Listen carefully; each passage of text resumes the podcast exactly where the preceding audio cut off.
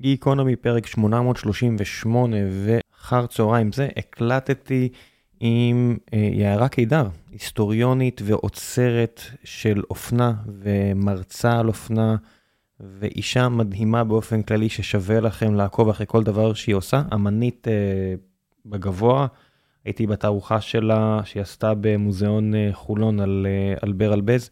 ו- ואז היא הגיעה לדבר על התערוכה בפעם הקודמת שהיא התארחה, והיום אה, היא הגיעה לדבר איתי על אופנה באופן אה, כללי, על אה, היסטוריה של אופנה, על העולם הנוכחי ועל השינויים שקורים בו מהבחינה של אה, אופנה ואומנות ומסחר שקשורים לאופנה.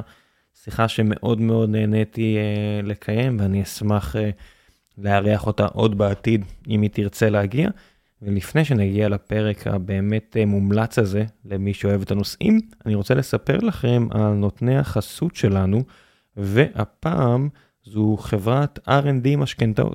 כיוון שהייתי uh, בסרט הזה של uh, משכנתה בתקופה האחרונה, יצא לי לדבר עם המון יועצי משכנתאות, ורובם המוחלט לא היה מרשים בלשון המעטה. החבר'ה ב-R&D הם מהקבוצה הקטנה שדווקא כן הרשימו אותי.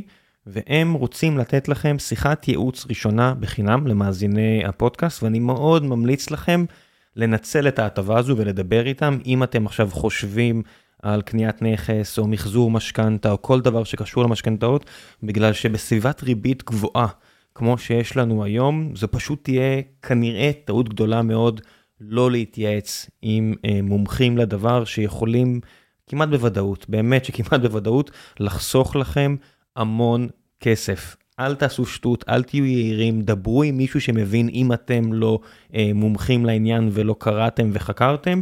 ההמלצה אה, שלי הפעם כחלק מהחסות הזו, זו חברת R&D משכנתאות, אני אשאיר לכם את הדף או שתחפשו R&D משכנתאות וגיקונומי בגוגל. בהצלחה.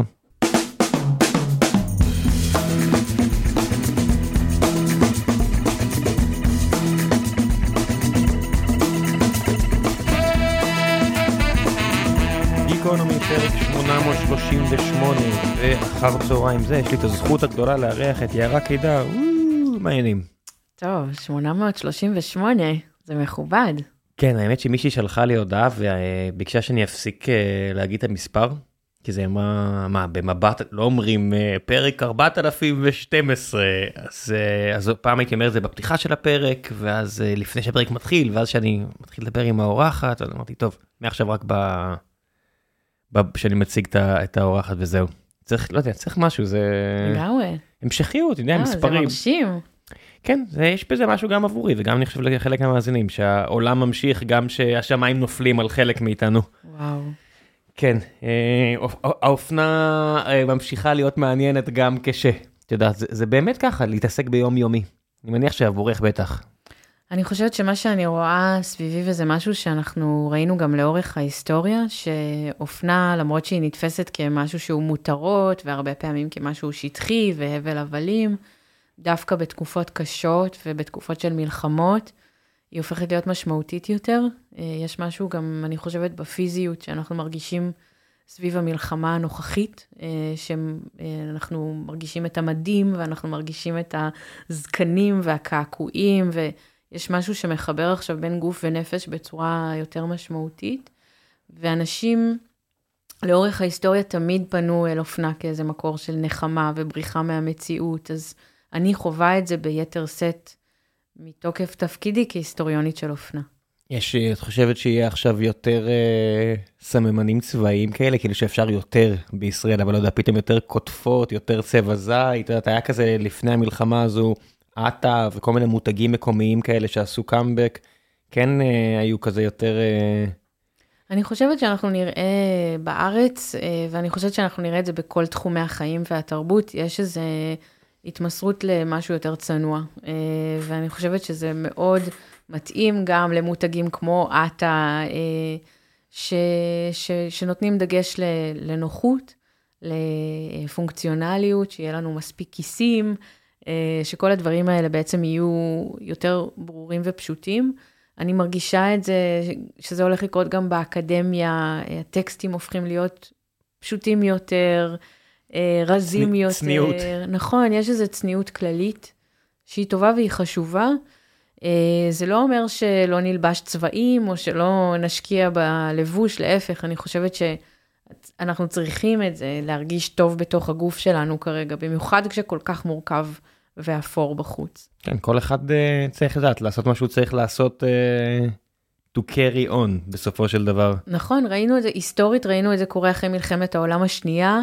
אה, ראינו את זה באירופה קורה אחרי המגפה של השפעת הספרדית. ש, שמה זה זה? זאת אומרת, אחרי, אחרי המגפה, השפעת הספרדית גם הגיעה מיד אחרי מלחמת העולם הראשונה, נכון. אז, אז כל ה... היא קצת אה, אפילו נעלמה בין דפי ההיסטוריה בצל של מלחמת העולם הראשונה, למרות שהיא מאוד השפיעה כן. על הטכנולוגיה, על איך אנחנו צורכים אופנה. אה, בשפעת הספרדית, פעם ראשונה שאנשים התחילו להזמין טלפונית בגדים. אה, דרך וואלה? קטלוגים, כן. אה, קטלוגים התחילו, כן, נכון. כן, כן, כי אי אפשר היה לצאת מהבית לחנויות, אז היו מזמינים בטלפון. אה, זה פעם ראשונה שה, שהדבר הזה כתופעה התחיל בעצם בראשית המאה ה-20. אבל זה יותר בארצות הברית, הרי אירופה שדי חרבה, וכל תופעת הדאדה וכל החוסר משמעות, אז את רואה כאילו יותר כזה... אבל גם בחוסר משמעות, אנשים... מפיקאסו ועד האחרים, כל ה... זאת אומרת, זה השפיע גם על הבגדים הרי, את יודעת, שאת רואה את ה... שהכל נהיה הרבה פחות רומנטי. נכון, אבל עדיין אה, אנשים חיפשו לחדש את הבגדים שלהם כדי להביע את מה שהם מרגישים, בין אם זה חוסר ודאות או שהכל סוריאליסטי. הסוריאליזם נורא בולט שם. נכון, בין שתי מלחמות עולם, מסתכלים על העולם ואומרים, רגע, לאן אנחנו הולכים? איפה, איפה התפקיד של מלחמות ושל אה, רציונליזם בתוך הדבר הזה? איפה אנחנו בתוך הסיפור הזה, אה, וזה משפיע על מה שאנשים לובשים ומרגישים, ותמיד זה דוחף קדימה האופנה. אז האופנה תמשיך להשתנות, בארץ בטוח יהיה לזה ביטוי. אה, אני יכולה להגיד, אה, כשאני למדתי בשנקר, אי שם ב-2001, התחלתי, הייתי בשנה א', וזה היה אחרי אסון התאומים, וכל המסלולים של התצוגות אופנה אחרי אסון התאומים היו ללא יוצא מן הכלל חאקי, כותפות, הדפסי הסוואה, זה היה מאוד אז כן הצבאי, כן העניין הצבאי הזה. נכון, מאוד. זה נכנס פנימה אל תוך התודעה. שנה אחר כך כבר חזרו לוורוד והטול והנצנצים ו... כן, היה, היה גם, אה, תמיד יש עניין של כומתות, תמיד כאילו ברייז או כומתה פתאום, לא בארץ, אבל בעולם כן פתאום את רואה אנשים אה, או פוליטי או לא פוליטי. צריכים לשים דברים על הראש. נכון, גם, גם אנחנו ראינו את זה עם דגמחים, אה, בכלל, השימוש בצבע הזה של החאקי, אני לא יודעת אם... אני לא יודעת אם נראה חאקי בארץ באופנה בשנה הקרובה. אותי מעניין הייצור, זאת אומרת, אם עכשיו uh, באמת יהיה איזשהו חרם טורקי, למרות שקשה להאמין כי המצב הכלכלי שלהם מזופת בערך כמו שלנו, נכון. אז אני לא יודעת כמה הפוליטי ישפיע באמת על הכלכלי, אבל נניח וכן, וגם עם ההבנה שאנשים צריכים להתפרנס פה, מעניין אותי אם יהיה יותר... רצון או כבוד ל, לא רק לקנות ירקות ופירות ישראלים, אלא גם טקסטיל. אה, אני חושבת ששוכחים שהרבה מאוד מתעשיית האופנה המקומית נשענה על ייצור בעזה. אה, מפעלים שלמים שכרגע לא פועלים, ייצור של טקסטיל, איזה שוכחים? מי, מי ידעת כרגע את המשפט? רגע, מה אמרת עכשיו? הרבה מאוד מותגים ישראלים ייצרו את הבגדים שלהם לפני המלחמה בעזה, במפעלים בעזה. על מה את מדברת? על, על מותגי אופנה ישראלים, שהמתפרות היו שולחים דגמים למתפרות בעזה. בעזה? בעזה. לא בירדן, אני הכרתי היו שכאילו... גם בירדן. לא, ירדן אה, הכרתי. ב, גם בטורקיה, ברור שבסין כולנו יודעים, אבל היו מתפרות בעזה. איך זה עבד? אני בטוח שאת מכירה כאילו בלי לציין שמות אנשים שעשו את זה. כן, כן, בטח. איך זה עבד? כמו, ש, כמו שהיו מגיעים פועלים לעבוד בישראל. זאת אומרת, זה, זה באישור מלא? כן, כן, כן, לא משהו אה, מתחת לרדאר. אז מה, מצלמים בטלפון ושולחים, כאילו, קחו, תראו, הנה התפר, זה, זה טוב, זה לא טוב? כן, ומעבירים ומשלוחים, והכול ברור, הכל היה מאוד מאוד מסודר. אנחנו בעיתות של, קשה לקרוא לזה שלום, אבל בעיתות של, אה, מסחר תקין, נקרא לזה. מסחר תקין. זה משהו שמאפיין רצון וצורך של כל המדינות. אה, אה, היחסים עם, אה, עם ירדן לצורך העניין, יש הרבה עשייה של טקסטיל, ובאמת גם, גם בטורקיה.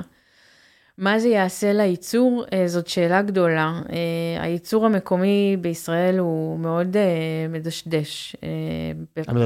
אני, אני התייחסתי בכלל כאילו, כאילו לעיצוב ולשם של המותג, את ממש הולכת לתפירה עצמה. כן, בסוף. שזה לא, לא, לא הנחתי שפשוט בלתי אפשרי לעשות בארץ בגלל המחירים של העבודה. נכון, זה באמת אחד הדברים ש, שפיתחו בצורה מאוד משמעותית את הייצור של אה, אופנה בעזה. מה יהיה עם זה? אני לא יודעת. אה, אני תמיד מאמינה שבסוף זאת, אה, האינטרסים הכלכליים משפיעים והם חזקים מכולם. כרגע מחפשים פתרונות חלופיים. וואלה. כן, מעצבי אופנה, תשמע, בארץ בכלל, עכשיו אה, זה מחכים, מחכים לסחורה שמגיעה בים, אה, אי אפשר כי החות'ים התקיפו את ה... כן. שמעתי ממישהי שהיא בעלת מותג ישראלי, אה, מתקפה חות'ית על, ה... על הקונטיינר שהיה אמור להגיע עם כל הסריגים שלהם לחורף, ואין להם סריגים למכור כרגע. אתה לא יודע מאיפה, מאיפה זה יגיע. כן, אנשים אה, כזה בעיני דפף אה, אומרים, אז אל תקנו אה, מטורקיה, אל תביאו דברים מסין, תזמינו מאירופה, ושוכחים שהפערי מחירים הם כאלה. ואחר כך הם אומרים, לא ומעצבים מעצבים מקומיים, הם יקרים, למה הם יקרנים כל כך, למה... צריך לזכור שהטכנולוגיה, כמה שהיא מתקדמת, לא החליפה את הידיים העובדות והעמלות של הפועלים והגזרנים והתופרים. יש מעט מאוד uh, טכנולוגיות שמחליפות בעצם את זה כרגע. זה כן קרה, זאת אומרת, אם, אם תסתכלי נגיד אפילו על, על איך שהתפרים השתנו, זאת אומרת, איך שתפירה השתנתה בגלל מכונות, זה אחד הדברים הכי מעניינים שיש. נכון. זאת אומרת, אם תחשבו על זה, מכונה לא יכולה לתפור כמו בן אדם, נכון. היא צריכה לעשות את. היא לא יכולה לעשות את התנועה מלמטה למעלה, אז יש נכון. תפר שונה של מכונה, נכון. ולאורך השנים זה הלך והשתנה, אבל עדיין יש מישהו, לרוב מישהי, שמפעילים את זה.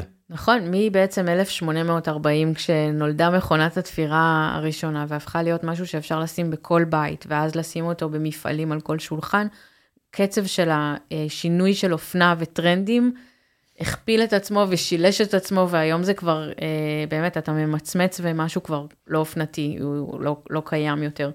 אה, זה שינה מאוד את איך שתופסים אופנה, את איך שמתייחסים גם באגביות לבגד, כי פעם כשבגד היה נתפר ידנית, לא היו מחליפים אותו לעיתים קרובות כל כך, ואם הוא היה מתבלה או נקרע, היו מכינים ממנו כריות, או מקטינים אותו ועושים ממנו בגד לילד, בגלל זה הרבה בגדים היסטוריים לא נשמרו, כי היו מעבירים אותם הלאה.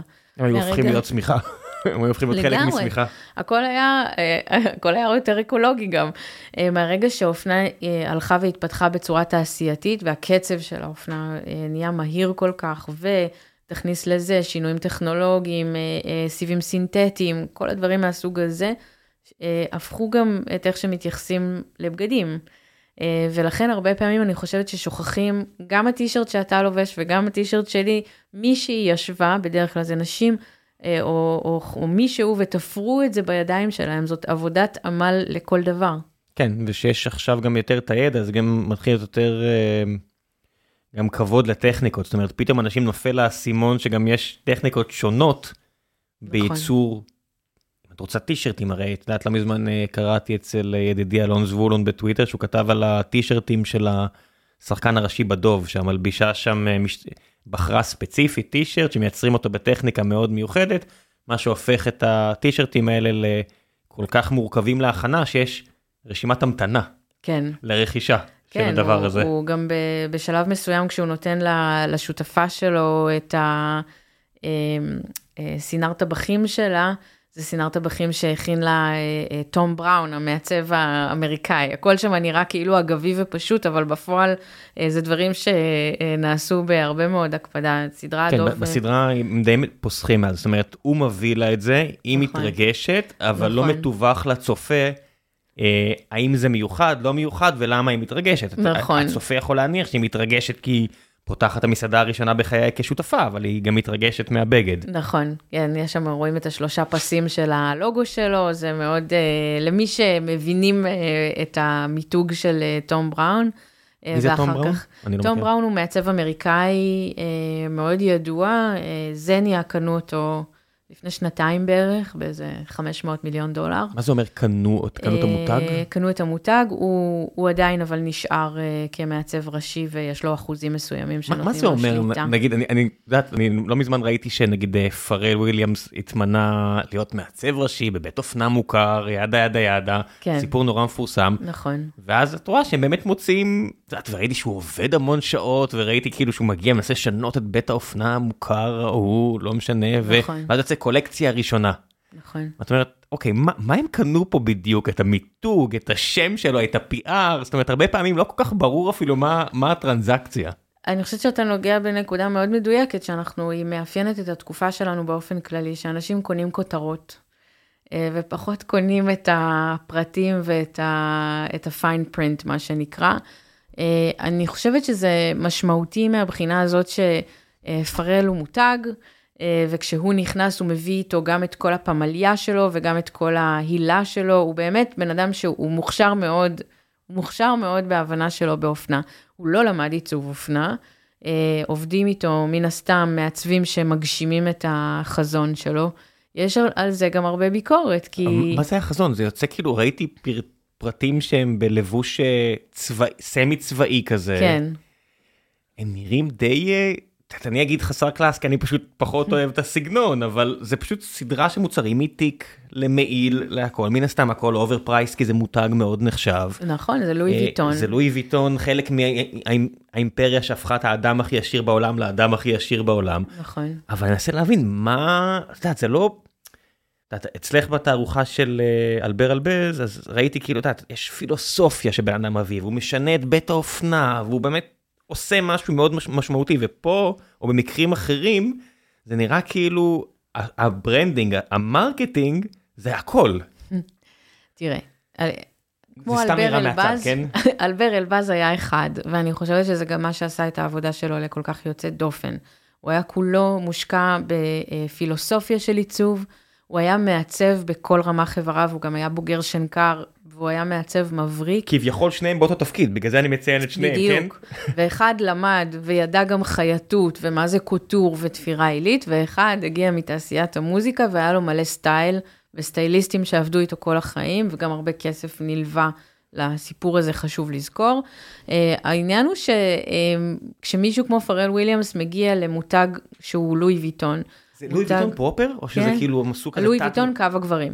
אוקיי, אה, אבל זה לואי ויטון, לואי ויטון. כן, לואי ויטון האמיתי.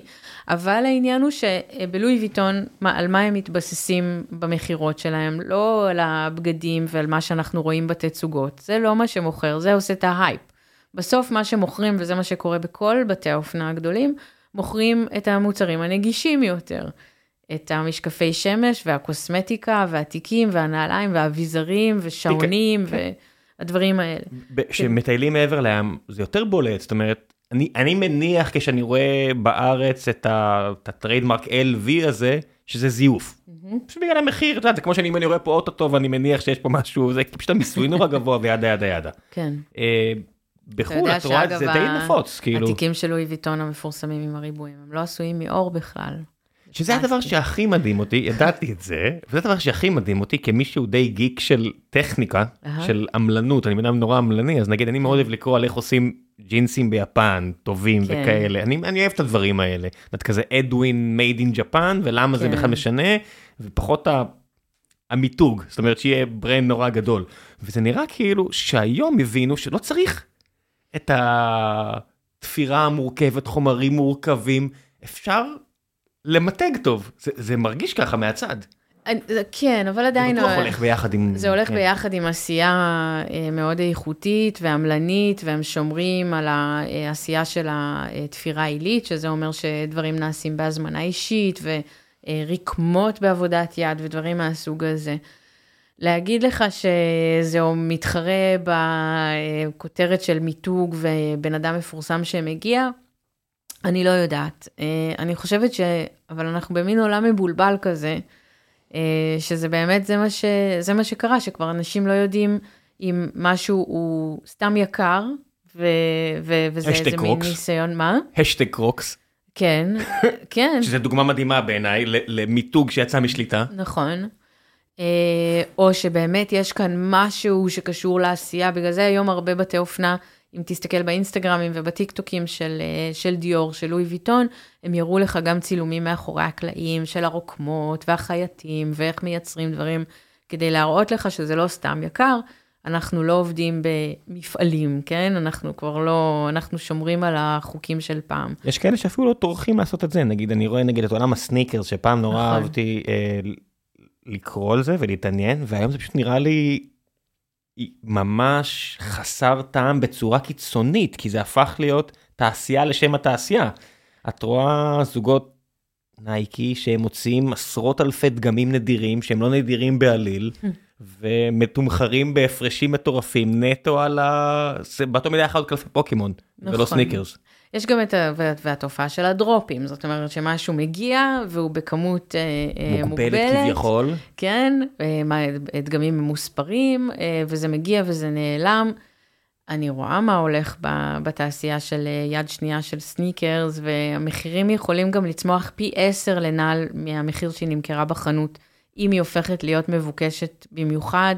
יש טכניקות מיוחדות, אתה צריך לדעת לצלם את הנעל עם פלאש, אה, כדי לראות אה, את ההברקה שלה, יש כל מיני שיטות. אבל את, את כאילו, כמי שאת מומחית לאופנה, ואת מרצה, ואת מומחית להיסטוריה של אופנה, ולמדת את זה, את כאילו מתישהו מרימה את היד ואומרת, I call bullshit על הדבר הזה. ברור, אני... אוקיי, אז אני לא משתגע, זה לא שאני חי בסרט לא, פה. אני חושבת, אותי מה שמעניין הרבה פעמים זה בדיוק הרגעים האלה של הבולשיט, ו- כן. ולהגיד, וואו, מה הולך כאן? קורה כאן איזה משהו מטורף. אה, אה, סתם, נגיד אה, סביב אה, ההשקה של הסרט ברבי. אה, היה טירוף ורוד בכל העולם, ופתאום נהיה טרנד בטיק טוק של איזה רוטב ורוד. עכשיו, אתה מבין איך אופנה יכולה להשפיע גם בבגדים וגם פתאום להיכנס לתוך עולם כמו אוכל. מישהי המציאה רוטב ורוד וכולם נכנסו להיסטריה של אה, רטבים ורודים לא, לאוכל שלהם. זה נראה מגעיל ברמות. אבל אתה מבין שפתאום יש משהו שכולם נמשכים אליו בבת אחת. אבל אשכרה כולם. כולם. זאת אומרת, זה, זה יכול להיות בהרג'וקו טוקיו, מיליון אנשים דחוסים בקילומטר רבוע הולכים בוורוד. נכון. ניו יורק, עיירה קטנה, קטנה בוויסקונסין, כי טיק טוק הגיע גם לשם. נכון. ארצות ערב, כי המותגים זיהו שיש שם כן. פוטנציאל, אז הם לוחצים חזק שם, כן. בטח סין. זאת אומרת, זה אשכרה כל העולם. נכון, אבל שתדע שזאת, אה, זה דבר נורא מעניין, כי אנחנו חושבים עכשיו שזה קורה בגלל הרשת החברתית. אם אנחנו נסתכל היסטורית, אנחנו נראה שלמשל כשפיתחו את... כן, מצטער, הטלפון צלצל, אז חזרנו?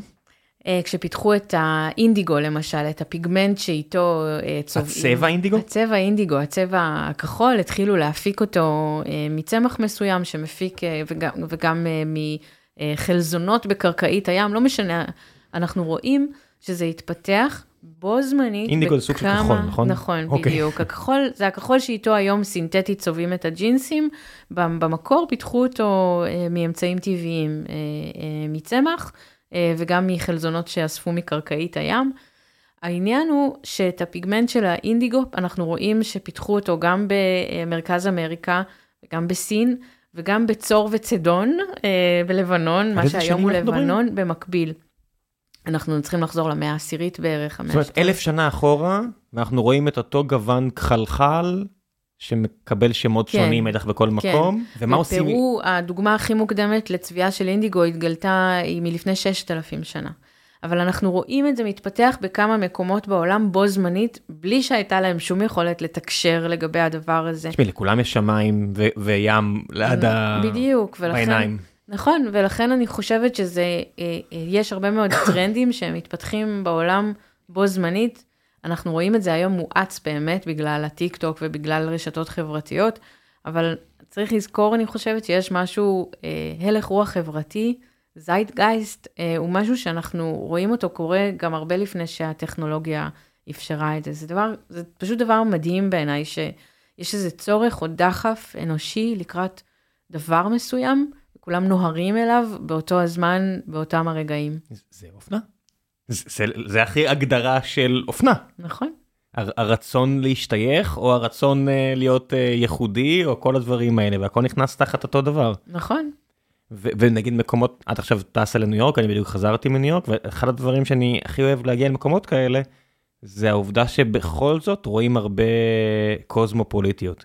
גם שיש לי איזושהי נטייה לחשוב שכולם אותו דבר שכולם ילכו הסמבה של אדידס או המגפי טימברלנד האלה או לא יודע מה, או מעילים שהם נורא דומים, הפאפיות הזאת, הפאפיות, שזה יכול להיות יוניקלו התחילו, אבל מאז כולם אותו דבר, ועדיין את רואה מלא ביטוי עצמי. מלא מלא ביטוי עצמי. קודם כל, ניו יורק, אני גרתי בניו יורק שמונה שנים, אה, ומבחינתי זה המקום שבו אנשים הכי מתנסים בחופשיות באופנה בעולם. אנחנו רואים את זה בכמה בירות אופנה, אבל במיוחד בניו יורק יש איזו אינדיבידואליות. ככה, אגב, זה אחד הדברים שהטיסו לי את האינסטגרם שלי, שהייתי מצלמת אופנת רחוב, הייתי מצלמת כל מיני טיפוסים מעניינים. אה, ודמויות ואנשים שהולכים עד הסוף עם צבעים, עם, עם הדפסים, עם אה, לוקים, עם השיער, עם אה, כל מיני דברים. ו, ופשוט הייתי מתעדת את האנשים שהייתי רואה, וגם עוד דבר שהם מקפידים עליו זה להלביש את הכלבים שלהם. כן, ולא רק בגלל שהיה מינוס 10 עכשיו, בדיוק, אז כל הכלבים כאילו, עם כן. נעליים כאלה לא מגניבות. לא מספיק, הסתכלתי ואמרתי, רחמים על הכלב הזה, כי הכל פה קפוא עם שלג, והכלב לא בא לו לטייל. אני חושבת שספציפית על ניו יורק יש משהו ב... היה צלם אופנה מפורסם, ביל קנינגהם, שאמר שבניו יורק הרחוב הוא המסלול אופנה האמיתי. זאת אומרת שאנשים מרגיש שהתצוגת אופנה האמיתית מתקיימת על הרחובות ועל המדרכות אה, של העיר. תמיד זה אחד הדברים שהכי אהבתי. עד כמה התרבות השחורה קשורה לזה? זאת אומרת, את הולכת בעיר וכל בן אדם, לא יודע מה, 100 או 1000, זה הרבה פעמים person of color שדופק הופעה שכאילו שמורה ל person of color, אתה רואה פתאום מישהו עם אה, פימפ לוק כזה של מעיל אה, פרווה לבן, כובע, ואת אומרת, goddamn, זה לא פורים היום. נכון. זה לא Halloween ו look at you. נכון, נכון, אני חושבת ש... או fine, את יודעת, חליפת ווינדו אה, fine כזאת. זה, חלק, זה חלק מהזהות שלהם, זה חלק ממה שמגדיר אותם, לא להיעלם ולא להסתתר, אלא, ואנחנו רואים את זה, כבר רואים את זה גם יחד עם ההתפתחות של ההיפ-הופ בתחילת שנות ה-70. Flavor Flav, כן. לגמרי, אה, אה, וגם אה, מעצבים כמו טומי הילפיגר, שהיו נוסעים להרלם לחלק בגדים שלהם בחינם בפינות רחוב. כי הם ידעו איזה השפעה תהיה לזה איך על נגיד, האופנה. מישהו, חק... אני מניח שחקרו, נגיד, כן. איך לכל הרוחות, נגיד, מותג כמו טימברלנד, שהיה שמור בטח לאנשים שעובדים בעבודות שצריך מגפיים, כן. הפך להיות פריט חובה. או הכובע של הקנגול, זה, אני חושבת שזה בדיוק הדברים ש... עזבי, הכובע הזה עוד כאילו, הוא, לא, הוא לא פונקציונלי מלכתחילה. כן. המגפיים של טימברלנד הם כאילו פריט לבוש מגושם, ואת לא, לא הכי אסתטי, ואיך לכל הרוחות זה קרה? אני חושבת שזה בדיוק המקומות האלה שבהם אתה מסתכל ואומר, רגע, מה זה, והשרשרת הענקית הזאת מהזהב וה, והפרווה, ו... זה בדיוק המקומות שבהם אה, זה, זה לא מתנצל, וזה חופשי מאוד, וזה אומר אני כאן, ואני לא הולך לשום מקום. כן. סביב זה, אגב, היה סערה לא קטנה, שנה שעברה היה פתאום טרנד אה, שנקרא אה, quiet luxury, אה, יוקרה שקטה. זה קרה, מה שדחף את זה מאוד קדימה היה הסדרה היורשים. אה, שזה בעצם... אה, אה, לורו פיאנה וכל המותגים האלו? מותגים בדיוק, המותגים הכי יקרים, שבמבט ראשון זה נראה לך כמו משהו שאפשר היה לקנות גם בזארה לצורך העניין, אבל בפועל זה דברים שעולים לפעמים גם עשרות אלפי דולרים. כן. בסוף כל פרק, מי שהיה הולך לרדיט, היה רואה ניתוחים של, אה, אוקיי, קנדל לובש שם שריג, בדיוק. שזה נראה לכם פשוט, אבל זה 5,000 דולר. בדיוק. הארדליים המטופשות האלה זה לא רופיאנה, זה אלפי דולרים. נכון. הכובע שלו, שאתם חושבים שזה סתם כובע, זה יופי של כובע. בדיוק, ו- וזה, וזה אחד הדברים שזה גם, אה, זה יצר, למה זה יצר סערה בארצות הברית? כי זה היה נחשב אה, גזעני. אה, כי זה בעצם בדיוק ההפך מכל מה שמייצג אופנה אפרו-אמריקאית. שהיא, מותגים גדולים. שהיא לא שקטה אה, והיא לא מתנצלת והיא לא נחבאת אל הכלים, אלא היא בדיוק ההפך, ו, וזה היה ממש דיונים שלמים סביב גזע ויוקרה שקטה. אוקיי, זה טירוף מה שאמרת עכשיו. ברור, זה, אבל... זה, זה complete lunacy? אנחנו יודעים שה politically correct, בסדר, ה politically correct, אנחנו גם רואים, סליחה, אנחנו רואים את זה גם עכשיו סביב... אה, דילמת הקונטקסט, וזה בדיוק, שוב, אני חייתי בארצות הברית שמונה שנים, הסיפור הזה של הפוליטיקלי קורקט ומה מותר להגיד או אסור להגיד, או איך דברים נתפסים כגזעניים או לא גזעניים. יש איזה שלב שאתה כזה מסתכל ואומר, סליחה, זה יצא משליטה, אבל גם את זה אסור לך להגיד. לא, לא, אס, אסור להגיד, והייתי, אה, היה לי כזה חופש של 24 שעות בסוף העבודה לפני שחזרתי, טסתי רק לכמה ימים, אז הלכתי לראות את התערוכה של ספייק לי בברוקלין. Uh-huh. זה האוסף הפרטי שלו, כן. מוזיאון ברוקלין, וזו תערוכה מטורפת, בטח למי שמעריץ של האיש אה, וראה את כל הסרטים אה, כן. כמוני. וחלק גדול מהתערוכה, מעבר לספורט וקולנוע שהוא מעריץ של שניהם, זה גם אופנה. והכי מדהים זה שהוא כמו סוחר סמים, he's not using his own supply, הוא לבוש הכי פשוט שיש, אבל כמה חשוב לו אה, שמישהו אחר יבטא את ה... כולם צריכים, אה, כולם צריכים לעקוב אחרי פילוסופיית החיים של רדיו הקים, זה כן. נראה לי, זה לגמרי, don't get high on your own supply, זה משהו ש... זה, זה, זה, זה כתפיסת עולם זה דבר מאוד מאוד חשוב, אבל אני חושבת שזה בדיוק מייצג את המקום שבו אנשים מפסיקים קצת לראות את הדבשת של עצמם, להסתכל על דברים בקונטקסט קצת יותר רחב, לא כל דבר מייצג אה, משמעות. כן, היה שם, אה, אני הלכתי בתערוכה והלכו מקדימה אה, זוג של, זוג אבא וילד, שילד קטן, כאילו בערך בגיל של הילד שלי, נגיד 5-6 כזה, והם שחורים, וה... וזה, א', זה נדיר, זאת אומרת, יש בעיה בקהילה הזאת של אה, היעדר אבות, אז זה מיד תפס לי את העין, זאת אומרת, זה סטטיסטיקה מה שאמרתי, אל תצלבו אותי, okay. אוקיי. זה בעיה אמיתית. ואת רואה את האבא שלקח את הילד שלו on a Saturday לתערוכה הזאת של ספייק לי, והלך והסביר לו על פטריק יואינג, והלך והסביר לו על אופנה. על הסילואטה של מייקל ג'ורדן ומה המשמעות, והנה הוא בדיוק זה, והוא הסביר לו את הכל, והם היו לבושים לגמרי נורם קור, הכי לא זה, והם כאילו פשוט הסבירו לו את הכל, אמר, הנה זה יש ככה ואתה לא חייב להתלבש ככה, אמרתי איזה גדול. כאילו אתה אומר תיחשף, אבל אל תעשה שטויות. תראה, יש משהו שצריך להבין בהקשר של ההיסטוריה של השחורים באמריקה, ולבוש היא מאוד משמעותית. אה, זה באמת היה דרך להתנגד אה, בתקופות שבהן לא היה להם קול. אחד הנאומים המפורסמים של ברק אובמה, למשל, זה היה ב-2008, אם אני לא טועה, כשהוא מגיע לדבר לפני סטודנטים, והדבר הראשון שהוא אומר להם, אם אתם רוצים להצליח בחיים, תרימו את המכנסיים שלכם למעלה. היי hey, חבר'ה, לפני שנחזור, אני רוצה לספר לכם על נותני חסות נוספים לפרק הזה, והפעם זה משהו מאוד אקטואלי, אז רק אם אתם שומעים את הפרק בימים הראשונים אחרי שחרורו, יש אה, פסטיבל בירה בעיר, הוא היה אמור להתקיים לפני אה, מספר שבועות, אבל המלחמה הנוראית הזו התחוללה, והבן אדם שמאחורי הפסטיבל הזה, קובי קרמר, הבלתי נגמר, אה, הוא התארח פה לדבר על בירות בעבר, הוא פחות או יותר מסכן הכל כדי לקיים את הפסטיבל הזה. יהיו פסטיבל המון מבשלות מהארץ ומהעולם, וזה הכל קורה עכשיו. אם אתם חובבי בירה, או אם אתם אה, מתעניינים בבירות, זה אירוע מדהים יהיה עבורכם, מתרחש אה, במשך אה, יומיים בתל אביב, אני אשאיר לכם אה, לינק לכרטיסים.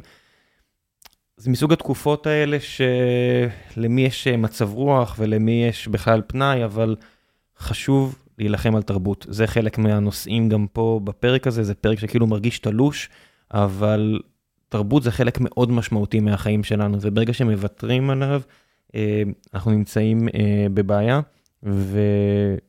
ואסור לוותר על זה, וצריך לעזור ליוצרים מקומיים ולאנשי עסקים מקומיים שמנסים ליצור כאן, כמו קובי.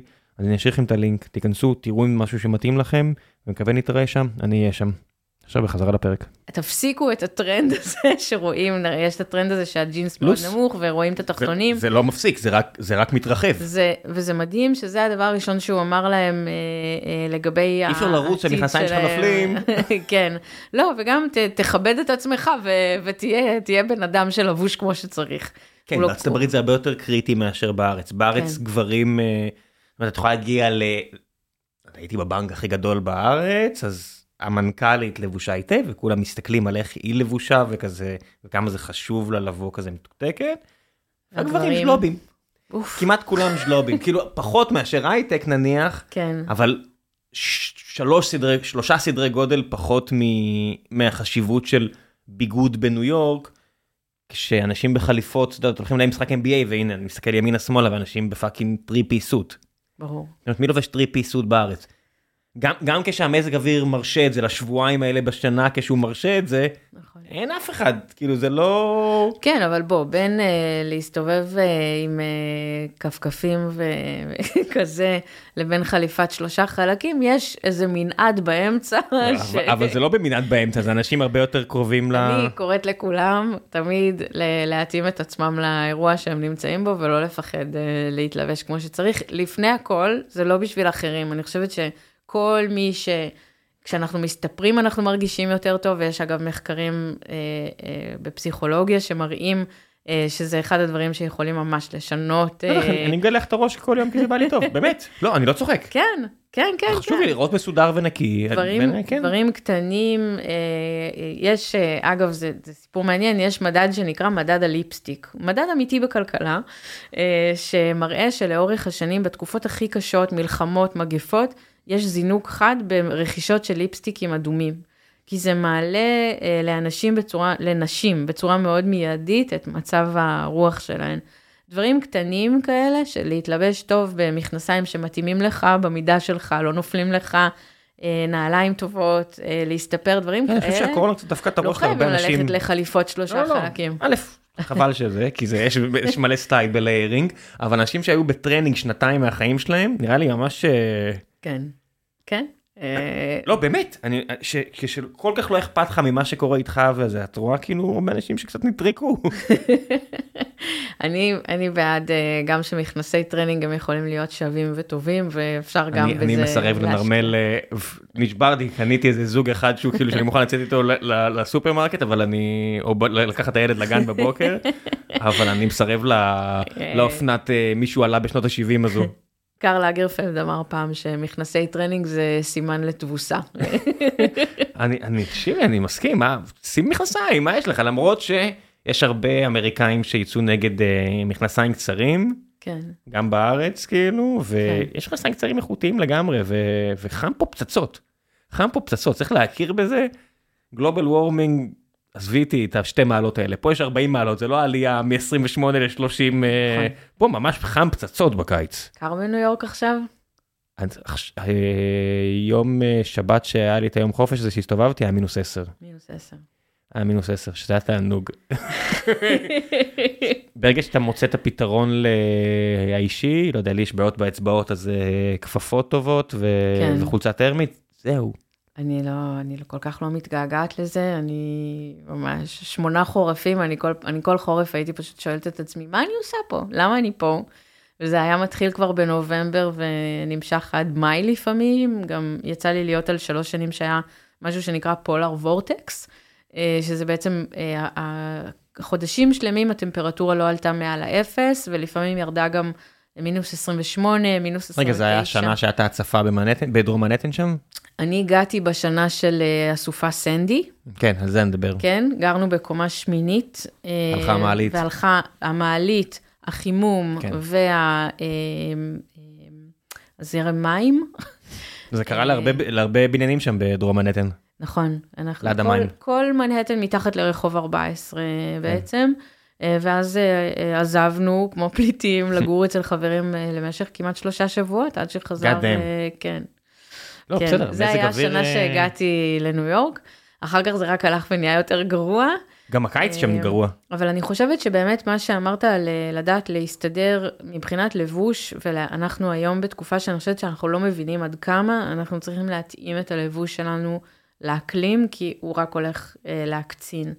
והרבה מאוד אה, חברות גם של טכנולוגיה מפתחות פתרונות של בגדים שיגנו עלינו כשהטמפרטורה תעלה מאוד או תרד מאוד. כן, או... נגיד מי שרוצה בכל זאת, אה, את מכל מיני מותגים כאלה אינטרנטיים כמו כץ, או הלו יוגה שדי פיצחו נגיד המכנסיים האלה שהם מכנסי גברים שהם פשוט, כן, הם נראים סביר, פלוס אפילו, והם מבריריים. כן, ואתם יקרים פצצות, אבל הם ממש פתרון טוב לקיץ הישראלי. נכון. אם אתה לא רוצה to slob out ולא רוצה להסתובב עם ריח של חלב חמוץ, אז יש פתרונות כבר. כן, נכון. וזה אה, נראה לי, את יודעת, גם בניו יורק, אני התחתנו בניו יורק ב-2017, הסתובבתי שם בחליפה, ו...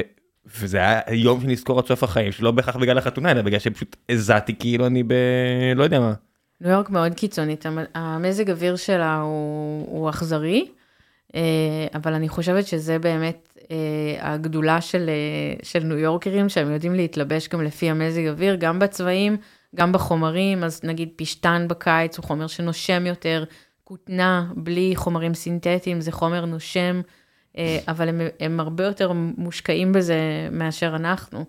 אה, נגיד מותג יפני כמו יוניקלו, יש להם את הקו שנקרא AIRism, שזה אה, חומרים מנדפי זיעה, חומרים שבעצם הם, הם מפותחים טכנולוגית כדי להתאים למזג אוויר חם, ומהצד השני... איך אף אחד לא העתיק אותם? זאת אומרת, איך אין...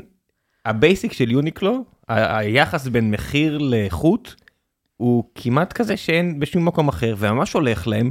נכון. למה לכל הרוחות אין יותר חיקויים ליוניקלו?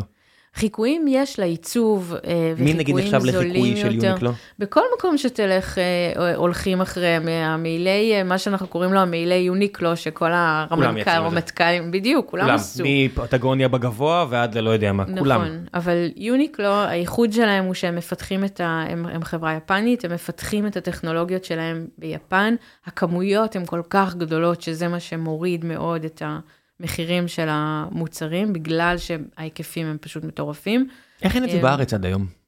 וואי, שאלה טובה. קראתי פעם שאלי ויזל טס נכון. לנסות לשכנע אותם, או מישהו אחר, אני מקווה שאני לא מוציא את דיבתו, ופשוט אף אחד לא הרשים את החבר'ה ביפן. אני לא זוכרת, אבל אני זוכרת שהיה ניסיון. אני חושב שהוא היחידי שקיבל איזשהו אישור, אני חושב כן? שבטרמינל X שלו כן מוכרים מוצרי יוניקלו, אבל אין את ה... אם אני לא טועה שוב, אבל אין את הסיגניצ'ר סטור היוניקלואית הזו שיש. כן, אה, מהצד השני יש להם את הקו אה, הטרמי שלהם, אה, שזה גם שימוש בקשמיר וגם בעצם בחומרים ששומרים על חום הגוף. אני חושבת שאלה, ככל שמזג האוויר שלנו ילך ויקצין, אלה בדיוק הפתרונות שאנחנו... והכל מתומחר, ממש סבבה, זה ממש נכון. אחד מהמותגים הכי מופלאים שיש מהבחינה הזו. קודם כל, הם עובדים כמו יפנים, אה, והדבר השני הוא שבאמת הייצור שלהם המקומי ב, ביפן, של חומרים ושל טכנולוגיות, אה, וההיקף המטורף של הייצור שלהם, זה באמת מה שמאפשר לתמחור הנגיש מאוד של המוצרים. אל תלכו לחפש made in Japan, כי היוניקלו שאתם תקנו לא made in Japan, הוא בנגלדש או סין, נכון. אבל אם תלכו במקרה לגינזה, או לא יודע מה, ליוניקלו העצום של השבע קומות שיש שם, אתם תראו שיש... בגדים יותר יקרים של יוניקלו, שהם made in Japan. כן, וגם מה שהם עושים כדי לשמור על אופנתיות, הוא שיתופי פעולה עם מעצבי אופנה, שיתופי פעולה עם כל מיני מותגים אחרים, שבעצם שומרים על איזשהו, הם מרימים את זה מבגדים שהם רק מחממים אותנו, או עוזרים לנו ללכת בנוח, אה, למשהו שהוא אופנה, זה מחזיר אותנו למתי אנחנו רוצים משהו אה, כי הוא יפה, או, כי, או מתי אנחנו בכלל קוראים למשהו יפה, מתי כולם רוצים משהו, אה, אז זה בדיוק הדבר. קצת המקדונלדס של, אה, של האופנה, מינוס הנזקים, זאת אומרת, מינוס ההוזלה של המוצר, כי אתה נכנס, ועכשיו אין אפילו אה, קופות, פשוט זורק את הבגדים באיזה bin, נכון. הוא מזהה לך את כל הדברים, וזהו, וסורק. נגמר. ואני כאילו, כטכנולוג אמרתי, טוב, זה עבד ממש טוב עכשיו, הסיפור הזה. נכון. והכל nice. אני, אני לא יודע איך האינדוקרונציה עובדת, אבל הייתי באיזה סניף. צפון קליפורניה, אני חושב, או סן מטר או סן פרנסיסקו, לא משנה, ו... והם סיפרו משהו על הסניף ביפן, אמרתי, כן, כן, הייתי שם, זה ממש נחמד. מה, בסניף הזה והזה? הייתי שם, אנחנו רק שומעים עליו, אמרתי, אוקיי, זה קאט, פיתחתם פה קאט. כן, כן, נכון. אני חושבת, זה, זה באמת מדהים, גם החוויה, חוויית קנייה, ואני, ואני חושבת שבאמת האופן שבו הם כל הזמן מחדשים, וגם, זה, זה גם מחזיר אותנו למה שעושים בלואי ויטון. מצד אחד הם צריכים למכור את התיקים והמזוודות שלהם עם הריבועים האלה שכולם uh, מכירים, מצד שני צריך להכניס כל הזמן רוח חדשה. הם עושים את זה בצורה מאוד מאוד חכמה, שאתה תדע שזה גם אופנתי, הצבעים כל הזמן מתעדכנים, מה שמצאת בשנה שעברה, הגוונים שהיו לא יחזרו בשנה הבאה. Uh, זה קצת uh, ממשיך את התיאוריה של, של פורד לצורך העניין, שדברים חייבים להפוך להיות אבסליט בשביל שאנחנו נרצה משהו חדש. נרצה להתחדש ולא נסתפק רק במה שיש לנו. יש דוגמאות אה, ש, שזה מעבר ללוגו? זאת אומרת, נגיד מלבד ברברי, שזה, שאתה מזהה בגד של ברברי בגלל. את יכולה להסביר לי למה אני מזהה בגד של ברברי. המשבצות. יש... אז זה המשבצות כאילו? כן. זה, זה הקטע? זה, כן. זה, לא, זה גם הצבעים שלהם, אבל נכון? אה, לא ממש, הייתי אומרת, זה פריטים כמו הטרנץ' קוט, המעיל אה, גשם. ו... אבל גם ארנק של ברברי נראה כמו ארנק של ברברי, בלי שאני אראה את המותג, זאת אומרת, או חיקוי או אמיתי. בגלל המשבצות בדרך כלל. יש עוד מישהו כן. שעשה דבר כזה? המשבצות? לא, מישהו אה, שעשה שמשהו במוצר שלו הוא כזה trademark גם בלי הלוגו. בלי הלוגו, אז לו, בלואי ויטון עשו את זה עם המונוגרם שלהם, הדוגמה הזאת שחוזרת עם ממ, כן. המשבצות. כן. מי עוד עשה את זה? אה, התנין של אה, לקוסט. אבל זה, לא, זה לוגו, זה באותו מידה גם הסוויש של כן, נייקי. כן, למרות שזה בלי לכתוב אותו. מה זה אומר?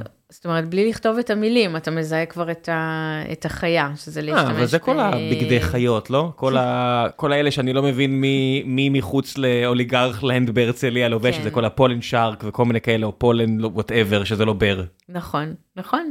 אמ, הרבה מותגים עשו את זה ברגע שהם יצרו שפה מאוד מאוד ברורה, הטוויד אה, של שאנל והפנינים. אה, בבית ולנטינו בשנה ש... לפני שנתיים השיקו uh, ורוד משל עצמם, ורוד PP, uh, על שם המעצב הראשי, פייר פאולו פיצולי, שזה ורוד פוקסיה מאוד מאוד גוון, מאוד ספציפי, שהם פשוט ניכסו לעצמם את הגוון הספציפי הזה של הוורוד, אי אפשר היה להתעלם ממנו בכל מקום שראית אותו, גם מחוץ לתצוגות. אז השימוש בצבעים מובהקים, משבצות, דברים כאלה, זה בעצם בדיוק מה שהרבה מותגי אופנה לקחו לעצמם כסמלים. אבל זה עדיין, בסוף עדיין, רובם עושים עדיין את הטריק של שנייקי התחילה עם הספורטאים, או לא יודע, לא נייקי, אבל נייקי אדידס, בסוף אני רואה יותר ויותר שכן משייכים את עצמם לאיזה סלב ספציפי. כן, פרזנטורים. ו... שזה מתחזק מרגע לרגע בעולם האופנה, זה נראה, אם אנחנו חוזרים לדוגמה של פארל וויליאמס. נכון, נהיה המושג הזה של, ויש אמבסדורס, יש כל מיני הגדרות. ממש במושג הזה, בהמשגה הזו. נכון. זאת אומרת, מי אנשים בעלי חשבונות... אני לא יודעת אבל אם זה דבר כל כך חדש, כי אני חושבת שהיסטורית תמיד השתמשו בדמויות מפורסמות כדי לקדם. מעצבי אופנה מסוימים. אבל היה ממש זיהוי כזה בין סלבים לבתי אופנה בעבר? זאת שאלה טובה, אני, אני חושבת שכן. אני חושבת שלמשל מרילין מונרו הייתה נועלת רק נעליים של סל, סלווטורי פרגמו, המעצב נעליים האיטלקי. אני בטוחה שהיה ביניהם איזשהו סידור אה, אה, כלכלי. מסחרי, כן. אני לא חושבת שדיברו על זה כמו שהיום מקובל אה, לחשוף את זה, שיש אה, סידור כלכלי ושמישהו מקבל ומרוויח על זה. זה גם הפך להיות לא חוקי בעצם, לא לחשוף את זה היום, למשל באינסטגרם, או... מה הכוונה? אתה חייב, אתה בעצם חייב לכתוב אם זה ממומן או לא ממומן, או אם יש... טוב, זה לא חוקי, אבל זה כבר חוקי אינסטגרם. כן. אה, לא, בעצם... לא, לא, זה ממש זה לפי החוק. זה חוקי פליליים כן, של אמור, המדינה? כן, אתה אמור להגיד, uh, to disclose את ה... Mm. Uh, אם יש uh, מימון מסחרי לפוסט מסוים, או לאינדורסמנט שלך במותג מסוים, בטח כשמדובר במישהו, אה, בסלבים בהיקף אה, של אה, קים קרדשיאן אה, או אה, מסי. זה גורם לך, ל... זה, זה, כאילו זה משפיע לך על התפיסה של מותגים? זאת אומרת, את אומרת, mm, הם בחרו בבא או בו, mm, פחות עושה לי את זה. תשמע, הקמפיין שסחף את הרשת בשבועיים האחרונים, בכל מקום. דיברנו על הטבח. כן. Uh, הקמפיין שהם עשו בקלווין קליין עם, uh, עם השחקן הראשי מהסדרה הטבח, שהוא גם uh, אחד השחקנים הראשיים בסרט המתאבקים, כן. uh, על האחים ונריק. כן. שבגלל האימונים המטורפים לצילומים של הסרט על הוא מגלם את קרי ונריק, כן, הוא עם שתיים, אפס אחוז שומן וכן. קוביות כן. מפוסלות, ואז הוא קיבל את הקמפיין הזה של קלווין קליין. שבעצם כל מה שיש בקמפיין הזה, זה קצת ברוח הפרסומות שהיו לליווייס בשנות ה-90, נורא נורא סקסי.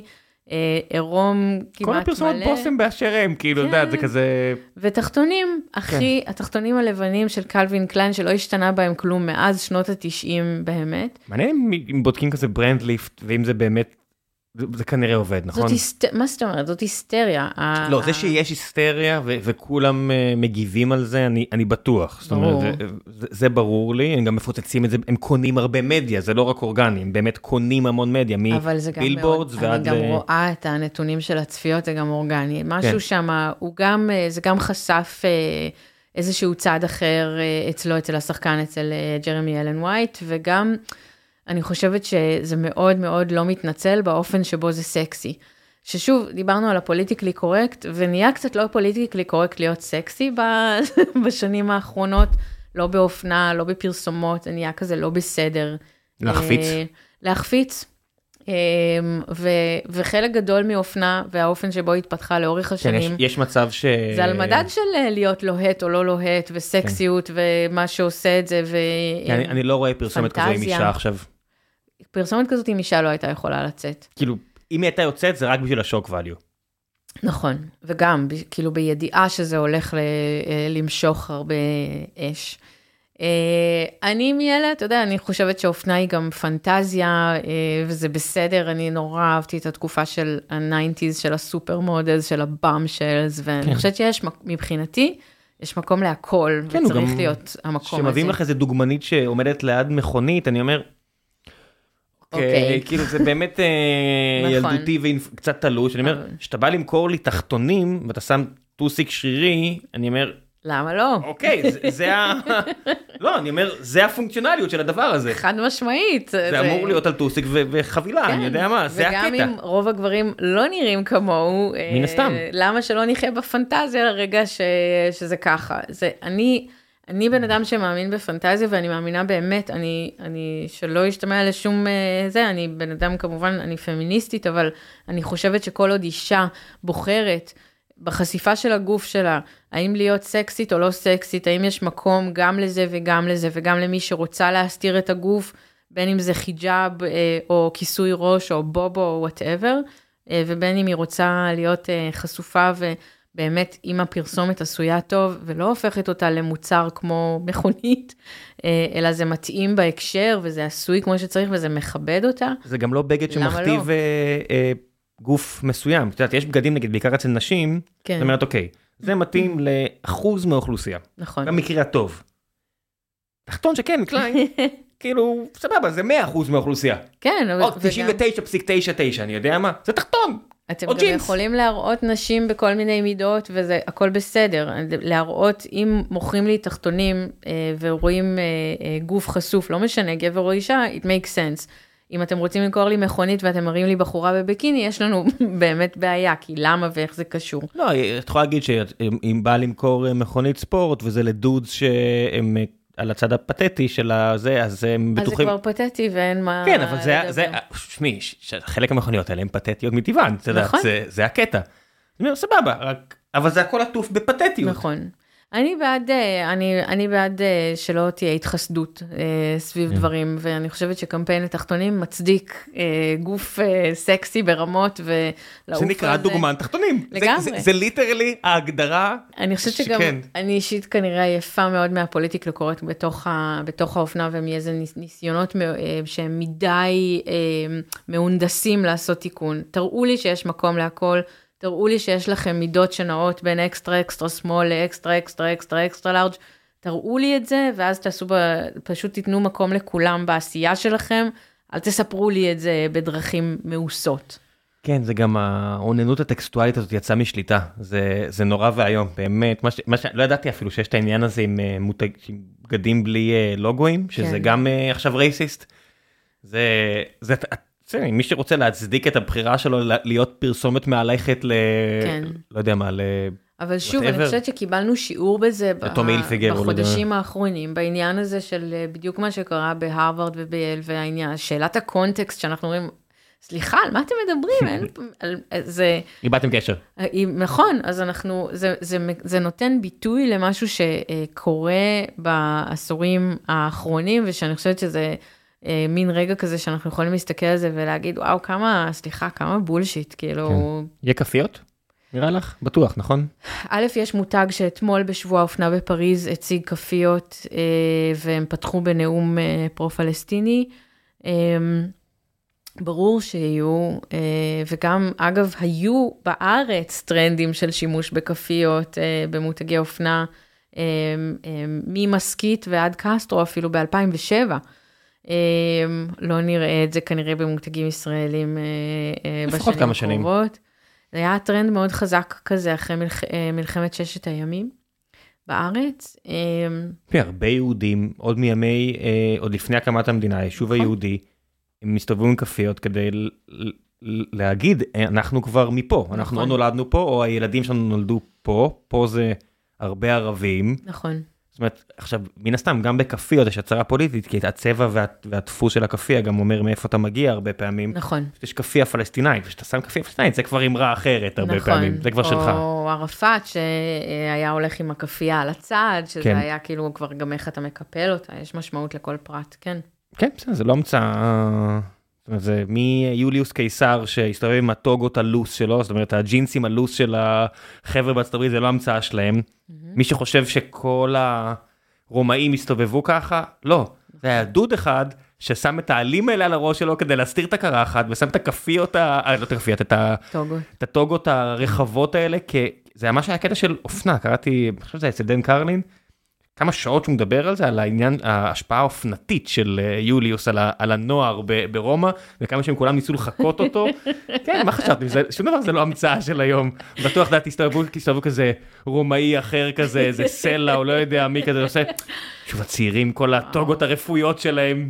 שימו חגורה, באמס. אתה זוכר שהיה לפני כמה זמן אה, טרנד כזה באינסטגרם ובטיק טוק של אה, נשים ששואלות את הבני זוג שלהם אה, כמה רומית. פעמים ביום הם חושבים על האימפריה הרומית, כן. ואז, ואני לא, בהתחלה לא הייתי מודעת לזה, ואז הבן זוג שלי בא אליי ושאל אותי כמה פעמים ביום את חושבת על האימפריה הרומית, אני כזה, שלוש, ארבע פעמים ביום. זה חלק מהרס התרבות. ברור, ובהקשר האופנתי במיוחד.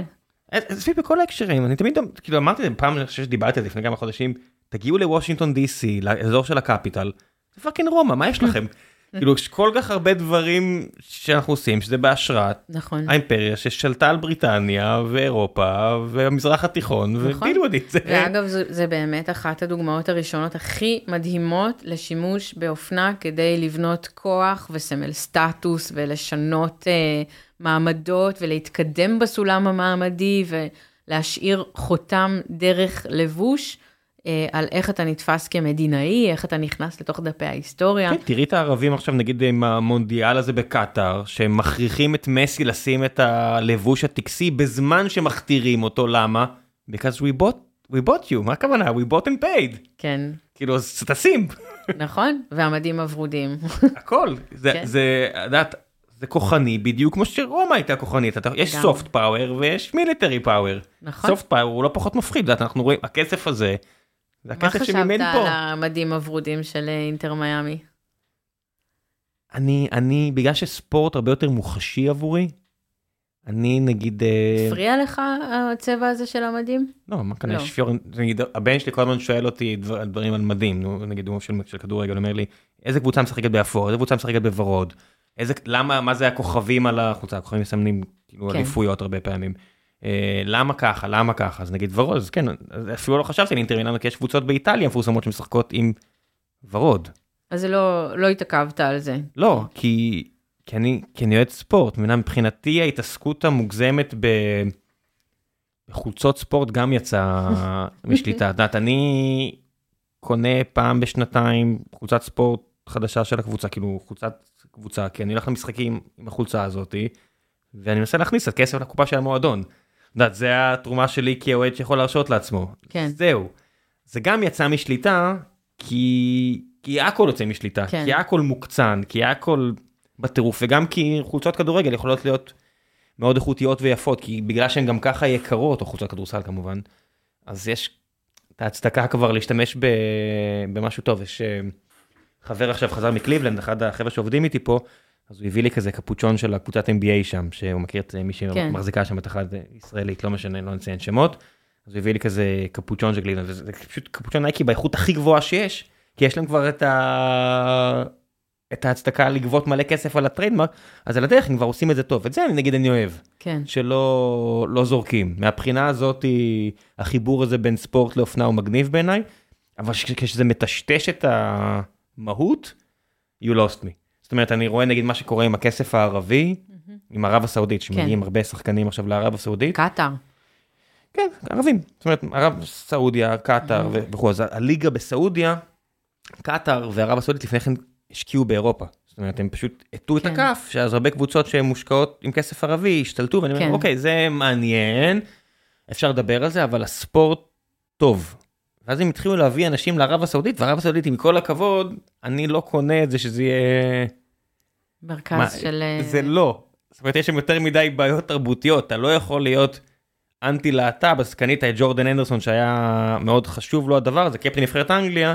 כן. אז הוא הסכים, את יודעת, קנו אותו, אבל הוא חזר, הנה הוא כבר באירופה. את יודעת, זה הרבה מהם, הנה הם כבר באירופה, כי, כי זה קיצור דרך. אבל הם עושים את הבלנד הזה, אז את יודעת, רונלדו משחק שם, והוא מקבל mm-hmm. כל כך הרבה כסף, שברים ממיליארד דולר, אבל שברים כן. משמעותיים. אז uh, אשתו מדבר, את יודעת, בעיקר מותגים ואופנה, וה, והמישמש הזה נכון. נועד להסתיר אה, שקרים מבחינתי. במקרים אחרים זה לא שקרים, זה אופנה לשם אופנה. כן. פה זה אופנה לשם שקרים. בסוף אבל הכסף מניע את הגלגלים של זה. בוודאי, אתה יכול לקנות איכות. נכון. לא, מי שחושב אחרת, אה, זאת אומרת, עדיין צריך לפעול נכון, אבל כן, האמריקאים עשו את זה, ובטח היה הרבה זלזול, אני יודע שהיה הרבה זלזול באמריקאים. זאת אומרת, האמריקאים קנו מתמטיקה, וקנו מדע פרופר, וקנו אופנה, וקנו הכל, ואז בשלב מסוים אתה מתחיל לייצר את זה. כן. נגיד סינים עדיין אין. את, לא, את מכירה מותג אופנה סיני? לא הרבה, יש אה, אפילו? מעצבת אופנה, יש מעצבת אופנה אה, אה, סינית מאוד אבל, מצליחה. אבל לא מותג. כמותג, אה, אני לא יודעת, באמת זה, זה הם, ש, שזה אגב, זה דבר מדהים, כי לסין יש את ההיסטוריה הכי מדהימה בהקשר של הטקסטיל הכי איכותי, והגלימות משי של הקיסר, ו... זה היה הקטע, זה- זה, זה היה המסחר. זה הפך, זה מטורף שהיום made in China הפך להיות אה, אה, שם נרדף לאיכות לא טובה, למרות שההיסטוריה שלהם היא בדיוק אה, שונה. אה, נכון, אני לא חושבת שבאופנה לפחות אין מותגים סינים שהצליחו לפרוץ את זה. יש אתרים סינים כמובן, הכל טוב. וכן, commerce כן, פונקציונליות כן, אבל אין מותג לא מפונפן נכון. סיני. כן, הכל פונקציונלי, המכוניות, פונק... הם עכשיו מנסים טיפה, כן, אבל האלקטרוניקה פונקציונלית, אז זה פונקציונלי, ואופנה פשוט אין, והם צרכני אה, מותגים בכירים, הם והם הרבה יותר מערבים, כי יש הרבה יותר סינים והרבה יותר כסף, אז הרבה מותגים משקיעים ים של כסף ובולעים ים ש- של שיט כדי להגיע לשם. וגם כשהם סינים, אז הרבה פעמים הם יטשטשו את זה בפנינו, כי הם יודעים שתדמיתית זה לא ייראה טוב. עדיף להם להגיד שהם יפנים, או קוריאנים, או איטלקים, או זאת אומרת, לבנות איזה, איזה סיפור אה, אחר סביב כן, הדבר שזה, הזה. שזה החלטה, תמיד בסין זה גם יש החלטה מודעת. זאת אומרת, כן. בסוף, כי יש את המפלגה והיא באמת מחליטה דברים, אבל הבחירה הזאת, היא, כן. תמיד הסתכלתי עליה, זה היה נראה לי מאוד מוזר למה הם מוותרים על אופנה. שאופנה זה ביזנס עצום. נכון. לא סתם הבן אדם הכי עשיר בעולם, ברנרד ארנו, כן? אה, נכון. כאילו עכשיו זה בטח הבן שלו, אני יודע מה. אה, לא, הוא הוכרז כבן האדם העשיר ביותר כן, בעולם. אני אומר, הוא כן. בקרוב כאילו, ילך לעולמו וזה יהפוך להיות... כל עוד הוא חי, הכל אה, זה, כן. כן, נכון. והבן שלו כבר הוא זה שהביא את פרל. נכון. זאת אומרת, ראיתי את ה introduction וזה כבר היה הבן שלו, זה היה אחד מהדרכים שלהם להעביר את השרביט הלאה. נכון. אבל הוא fucking אחד הכי עשירים בעולם. זאת אומרת, כסף יש, soft power יש, כאילו השפעה, והרבה מדינות מוותרות על זה. נכון, נכון, לאופנה יש כוח אדיר, גם פוליטי, גם כלכלי, אני חושבת שהכל הכל בסוף מחובר, דיברנו על זה. אה, אני חושבת שבסוף מי שיכולים אה, לדעת להשתמש בכוח של אופנה, לא רק כמניע כלכלי, אלא גם ככלי שיכול אה, לחבר בין אנשים אה, וגם לעשות טוב ולקרב אותם, אה, אני חושבת שאלה האנשים שירוויחו, אבל זה לא מה שהמציאות מראה לנו. לא. היו מקרים מאוד ציניים, זאת אומרת, את רואה נגיד על אוכל, את יודעת, נגיד, המלך בתאילנד עודד אנשים שלו לפתוח מסעדות תאילנדיות בכל העולם, ממש עודד כלכלית, מסחרית, והכל, כי הם ככה עשו אקספורט לתרבות התאילנדית. נכון. יש מדינות שהן מעדיפות כנראה ל- ל- לצרוך מאשר אה, להוציא מסיבותיהן שלהן. מה את עושה בניו יורק עכשיו עם אורן ברזילי? אמ, אורן ברזילי, אנחנו לפני כמה חודשים אה, הגשמנו איזה הרפתקה שנקראת לא לפי הספר, אה, שזה מופע על אופנה, גיבורים ספרותיים שהפכו לאייקונים של אופנה, והמוזיקה שנכתבה בהשראתם. הוא הוציא אה, הוא הוציא אלבום לכבוד זה? הוא יצר אה, גרסאות מדהימות לשירים מפורסמים, שנכתבו בהשראת אה, דמויות אה, שהם אייקונים של אופנה. לא זה- שירים שלו. אליסה בארץ הפלאות למשל, אז לוסי אין דה סקאי נכתב אה, בהשראתה, אה, או הסיפור של דוריאן גריי, של אוסקר ויילד, שרצה להיות צעיר לנצח, אז הוא יצר גרסה משלו ל-Forever Young. אה, דורטי מהקוסם מארץ עוץ, אז אה, הוא יצר גרסה מדהימה ל-Somewhere Over the Rainbow. יש גם אה, שיר של לאה גולדברג. אה, איפה אתם עושים את זה? הי- היום אנחנו עושים את זה בקתדרה, אה, עכשיו זה בכל הארץ כבר, יש לנו בצוותא ובמוזה ובנס ציונה וחיפה איפה קונים בירושלים. כרטיסים? איפה מוצאים אתכם? אה, פשוט לכתוב אה, יערה קידר ואורן ברזילי, אה, זה עולה או לא לפי הספר. אה, God damn, איזה אמן הוא. מה? איזה אמן הוא, איזה כיף לך שאת עובדת איתו. הוא אומן מדהים, ממש. הוא היה פה לפני אה, אה, שלוש שנים. כן, הוא אמר לי. ז- כיף לעבוד איתו, אה, אורן ברזילי, מוזיקאי אה, ויוצר. אה, מי שאתם מכירים אותו, אם אתם לא זוכרים את הפרק או מכירים אותו, אתם בטוח מכירים את מופע הנבואות של דוקטור קספר, אבל הוא עשה נכון. כל כך הרבה מעבר. נכון, זה כזה כמו אוהד פישוף כזה, שמכירים אותו אולי מהקלטת של אה, נושא המגבעת, אבל הבן אדם fucking אמן, 100% ממש. אמן. ממש. אז גם אורן. ויש בינינו דיאלוג יצירתי מדהים, אה, שתוך, ממש, זה, זה כזה נולד כמעט מעצמו. אה, מלווה את המופע גם וידאו ארט שיצרה אה, מאיירת ואומנית גפן רפאלי, שלקחה אלמנטים מתוך ההרצאה שלי והפכה אותם לאנימציה שהכל מצויר ב, אה, בדיו על נייר וצבעי מים, ומשהו באמת מדהים. כן. אז זה מין חיבור בין אופנה ומוזיקה ואומנות ודמויות שבאמת הפכו להיות אייקונים. יש לי תמונות של גפן על הקיר. כן? כן. גפן מוכשרת שאין דברים כאלה. לא, גפן ו- אה, תותחית על חלל, מ- ממש. אני מניח שאם מישהו מכיר אותה בין המאזינים זה מה- מהדיילי דודל, אבל היא גם אמנית ברמ"ח. ברמ"ח איבריה. אה, ואז היא כן. פשוט לקחה אלמנטים מתוך ההרצאה, היא ציירה אותם, שזה פשוט מדהים לראות את האלמנטים שהיא אה, יוצרת, ואז אומן וידאו בשם רינו אבידר הפך את הכל לאנימציה, תוך כדי שאורן שר ויש איזה תאורה עוברת על הלבוש שלו? ומה? את עוברת על הלבוש שלו? נו מה? כי- כי הקספרים לא היו ידועים בתור, אה, הם, את יודעת, כזה, למה? אורן הם תמיד המשיכו היה- את הגראנג' אה, עמוק לשנות אני ה-30 זוכרת- שנה קדימה. קודם כל, אני הייתי מעריצה של הקספרים כשהייתי טינג'רית ו, אמ, ו, ובורחת בלילות לרוקסן, ואני זוכרת את אורן עם אה, אה, חליפת מאוינים כזאת, שחור לבן, ודווקא אורן תמיד אה, הצטיין בזה. זה מצחיק, לפני כמה זמן הסתכלתי על תמונות ישנות של הקספרים, והוא באחת התמונות עם טישרט שכתוב עליה read more books. אמ, אז המופע הזה, לא לפי הספר, בעצם התחלנו אותו לפני כמה חודשים, הוא מקבל אהבה שאנחנו נדהמים ממנה, וממש, יש לנו כזה שמונה מופעים קדימה כבר שרובם מלאים, אה, או סולד אאוט, שזה ממש מדהים. אז איפה אה, בניו יורק? מה? אז איפה בניו יורק? אז נולד, אה, ואז קיבלנו הזמנה לבוא לעשות את זה בניו יורק. ב-JCC מנהטן יש לנו ב-21 וב-22 לפברואר אחד בעברית, אחד באנגלית.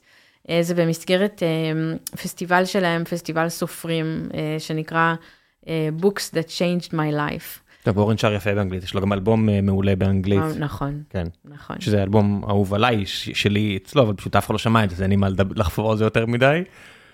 כן. הוא באמת אלבום מדהים. כן. אני חושבת שכל מה מאוד שהוא שונה עושה... מהקספרים, שקט, נעים, מלודי, כן. אין לי מה לחפור יותר מדי, כי אתם לא, זה- כנראה לא יעבור לכם על הראש, כאילו תחפשו בספוטיפיי אנא ערף, זה הטעם. שלי אנא ערף. אה, לא, לא, אני חושבת שגם הרבה דווקא, וזה, די מדהים שהרבה אנשים שמדברים איתי על אורן, אז הם שואלים, "אה, ואת מכירה את האלבום שלו באנגלית, והוא באמת אלבום יפהפה. כן, הוא אחרי המחלה שלו, הוא היה מסתובב בסלון- בסלונים של אנשים נכון. ומנגן את זה, וזה פשוט אתה חייב פנטסטי. לשים, הוא- אה, זה באמת, תשים לינק בפרק. לא, אני אשים, אני פשוט לא חופר על זה, כי אני אומר, מי שרוצה יראה בדף של הפרק את ההמלצות. צריכים לשמוע את זה לדעתי. כן. לא, אין לך, זה כזה, יש כל מיני חבר'ה כמו האלבום הזה, או צ'רלי מרג'רה, אני מקווה שאני מבטא את השם שלו נכון, או גבריאל בלחסן, או כל מיני להקות כמו בוקרסט שהיו פה וכאלה, כן. שנכנס לספוטיפיי, ויש איזה איזה עשרת אלפים האזנות. ואני אומר, אוקיי, זה לא פייר. אבל בסדר, אין לי מה, אני לא הולך לחנך אנשים, ואני לא חושב שהטעם שלי יותר טוב משל אחרים, זה פשוט מה שאני אוהב, אז אני נהנה מזה, ואני אומר להם תודה, אבל אין לי איזה יום רע לחשוב שזה יותר טוב מ... לא יודע מה. כן, אני חושבת לי זו עם מיליארד אז- אז- האזנות? זה- טוב וזה טוב, אני יודע. כן. אני חושבת שמה שמעניין בלא לפי הספר זה שזה עוד צד של אורן ש... שהוא כיוצר, שאפשר לראות אותו ולגלות אותו דרכו. כן, זה, זה די מגניב. אה, כן, חסר לנו, טוב, אני מקנא במדינות שבזה הן מתעסקות, אבל אנחנו עדיין עולם גלובלי, אפשר ליהנות, את זה, ליהנות בזה דרכן. אני חושבת שספציפית בהקשר של זה אני יכולה להגיד, החוויה של הקהל מאוד חזקה, אני חושבת במיוחד בתקופה הזאת, שבאים להגיד לנו תודה, תודה שלקחתם אותנו לשעה וחצי מחוץ למציאות, אני לגמרי מאמין לזה. והזכרתם לנו שהחיים יפים ויש כן. למה לחכות, וזאת זכות מאוד גדולה, ממש. כן, גם בן אדם שמשרת 100 יום בעזה, הוא יוצא, הוא עדיין בן אדם.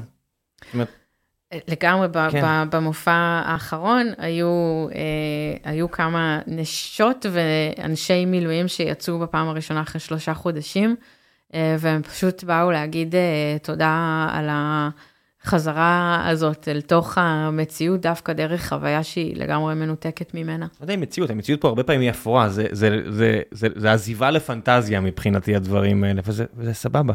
הרבה פעמים זה מוזיקה, זה אומנות, זה אופנה. נכון? כי fuck, אפור זה מבאס. חד משמעית. ב- ב- אנחנו עכשיו עשרה ימים של גשם נשאיר את זה הבאס. למרק צוקרברג, כן. כן, זה אחד, הדבר, זה אחד הדברים המטורפים, שהיה את ה- את ה- ה- ההדרה של הבחירה הזו של אה, כל יום ללבוש טישרט שחור, ואני אומר, מה עובר עליך, לא, בן זה- אדם? זה הכל ה... זה, אותו שקר כמו מבחינתי, זה אותו שקר כמו ערבים שמים כאפיה על מסי, או האמריקאים מתעסקים בוורוד של מסי, או כל השטויות האלה, זה לברוח ממה שחשוב באמת, וזה בן אדם שעשה, יש הרבה על מה לדון. אבל שהופכים את העניין הזה לאיזה מנטרה, הוא חוסך זמן בזה שהוא לא, הכל אותו דבר, ואני אומר, ביץ' פליז. בוא, בוא נירגע פה, לבחור בגדים זה לא כזה מדע, אפשר, הוא גם יכול להרשות לעצמו עם כל הכבוד, סטייליסטית או סטייליסט, זה בסדר, פשוט בחירה שלו, אל תאדירו את זה, להפך, זה מוריד לי קצת, אין, אין מה להאדיר פה, זה בבלת מוחלט, זה כמו התקופה שבה כל מיני מנכ"לים דושים גברים ואנשים שניסו לחקות אותם, התגאו בכמה מעט הם ישנים. אני אומר, אני ישן רק שלוש שעות בלילה, אוקיי, אתה מוריד את הפוטנציאל שלך ודופק את ממך את הבריאות. מברוק. רק אל, רק אל תעביר את זה בתור איזה מסר לכולם שאתה כזה אפקטיבי, אתה לא. בריא לישון שבע שעות. ממש ממש בריא, כן. ותנסו להגיע למצב הזה. תלבשו צבעים, כן. תשנו בלילה, הכל בסדר. לא, מה, מה זה הכל בסדר? זה מה שהופך את זה לבסדר. נכון? היכולת לצאת מהבולשיט ו- ולהבין מה אמיתי. המלצות, מה שבא לך, מעבר ל- למוזיקה וכאלה שאני אשאיר. אה, המלצות, אה, מה, למשהו לראות? מה שבא לך. או... נראה לי אהבת גם את הדוב. מאוד אהבתי את הדוב, את שתי העונות. אה, מעבר לפרק הקרינג' הבלתי אפשרי. אה, אני מאוד נהניתי מהעונה האחרונה של פארגו, עדיין לא ראיתי. אה, ממש אהבתי אותה. ברשימה שלי עומדת לצאת, אה, אה, יצאה סדרה על בלנסיאגה בדיסני פלוס. איך זה? אה, אני עוד לא ראיתי אותה, אבל מותג הבנתי מוצלח נחשב? שהיא... כאילו, זה מותג מוערך? בלנסיאגה? כן. מאוד. קודם כל, מותג אה, אה, קוטור שהתחיל אותו מעצב ספרדי, והפך להיות באמת שם דבר בפריז. זה לא הפך להיות היום- כאילו... אה, אני חושבת, היום עומד בראשו דימנה וסליה, שהוא עושה שם הרבה מהפכות והרבה באז, לטוב ולרע. אני חושבת שהוא עושה עבודה מעניינת. היא ראויה להתייחס אליה, היא נוצרת מהרבה כבוד גם למותג עצמו. אה, אז הסדרה בדיסני פלוס מסדרת, מספרת את הסיפור של בלנסיאגה עצמו. עוד לא ראיתי אותה, הבנתי לא דוקו. שהיא טובה. לא, לא, זה עלילתי. זה כמו סדרה של, של ספוטיפיי, שזה כזה החיים מומחזים. בדיוק, כן. כן. אמ, ומה עוד אני אמליץ לראות עכשיו? לא חדשות. לא חדשות. אתם במילא מקבלים כבר את כל, ה... כל המספרים ופרצופים בכל מקום אחר. וואו, לגמרי. לא אני- בא לי להרוס את הביזנס של מישהו אחר, אבל תפסיקו לראות חדשות. ממש, זה ממש מיותר. ממש. זה, זה, זה, זה קרק מיותר לגמרי. כן. אה, אני יודעת על מה אני אמליץ. יש אה, סרט של חצי שעה בנטפליקס שנקרא מה סופיה לורן הייתה עושה. הוא לא סרט חדש, אבל הוא פשוט סרט מקסים, שאני חושבת שכולם צריכים לדעת את התשובה לשאלה הזאת, מה סופיה לורן הייתה עושה. מה סופיה לורן אתה אה, עושה? 30 דקות, צריך לראות את הסרט אוקיי. כדי, אה, זה בלי ספוילרים. אוקיי. תודה רבה רבה רבה רבה. אה, איפה מוצאים את יערה קידר למי שמחפש? אינסטגרם? אה, הכי קל, באינסטגרם יערונת, Y-A-A-R-O-N-E-T. שלחי לי, שימי לי גם לינק, אני אשים את זה. או אה, פשוט לכתוב יערה קידר בגוגל, ובאתר שלי גם אפשר להירשם, יש לי ניוזלטר שיוצא פעם בשבועיים עם המלצות על אופנה, תרבות ואומנות, כל יום, אה, פעם בשבועיים בימי שישי, אה, מפודקאסטים ועד תערוכות שכדאי לבקר, וסרטים על אופנה או תרבות ואומנות, כן, גם, אם אתם הולכים להפסיק לצרוך חדשות, זה חמש שעות לגמרי. מתפנות לכם, אז הנה. וגם על ההרצאות שאני עושה בכל הארץ, אה, וכשאני פותחת תערוכות, אה, ויש אחת בדרך, אז אה, אני מעדכנת שם. מגניב. תודה רבה רבה רבה. תודה רבה. לפעם הבאה. ביי ביי. חבר'ה, חזרתי, רק לפני שנסיים, אני רוצה לספר לכם על עוד עמותה שאני רוצה לחשוף אתכם, אתכם אליה. זו נקראת עמותת פרויקט מה"ט. הם מנהלים פרויקט מחקרי חינמי שמסייע לקורבנות של עבירות מין ברשת, סחיטה, הפצה של תכנים אינטימיים ללא הסכמה. הם עוזרים לקורבנות לקבל את המידע על הפוגע האנונימי באופן המאפשר להם לפנות למשטרה או לתביעה אזרחית. הם מלווים את האנשים בתהליך, אם זה פלילי או אזרחי, מתחילתו ועד סופו. קצת כמו שירותים שאתם מכירים אחרים שמפרסמים אולי ברדיו, אבל כאן זה לגמרי בחינם, בגלל זה אני גם שמח לעזור להם. זה אחד התחומים הכי פרוצים כנראה מהבחינה הפלילית, המשטרה סוגרת תיקים או בכלל לא פותחת אותם כי מאוד קשה לה, או שהיא לא יודעת, או שכל הבעיות של המשטרה בישראל, אז הם למעשה לוקחים הרבה תיקים שנסגרו ומחיים אותם מחדש. אני אשאיר לכם לינק לאתר שלהם, ואם אתם יכולים לסייע באיזושהי צורה, אז יש שם גם פרטים איך לעשות את זה, ואם אתם חס וחלילה קורבנות לפשע כזה, אז תיצרו איתם קשר, הם יכולים לעזור לכם. מקווה שזה לא המקרה, ואם זה המקרה, אני מקווה שיעזרו לכם. זהו, עכשיו באמת מסיימים.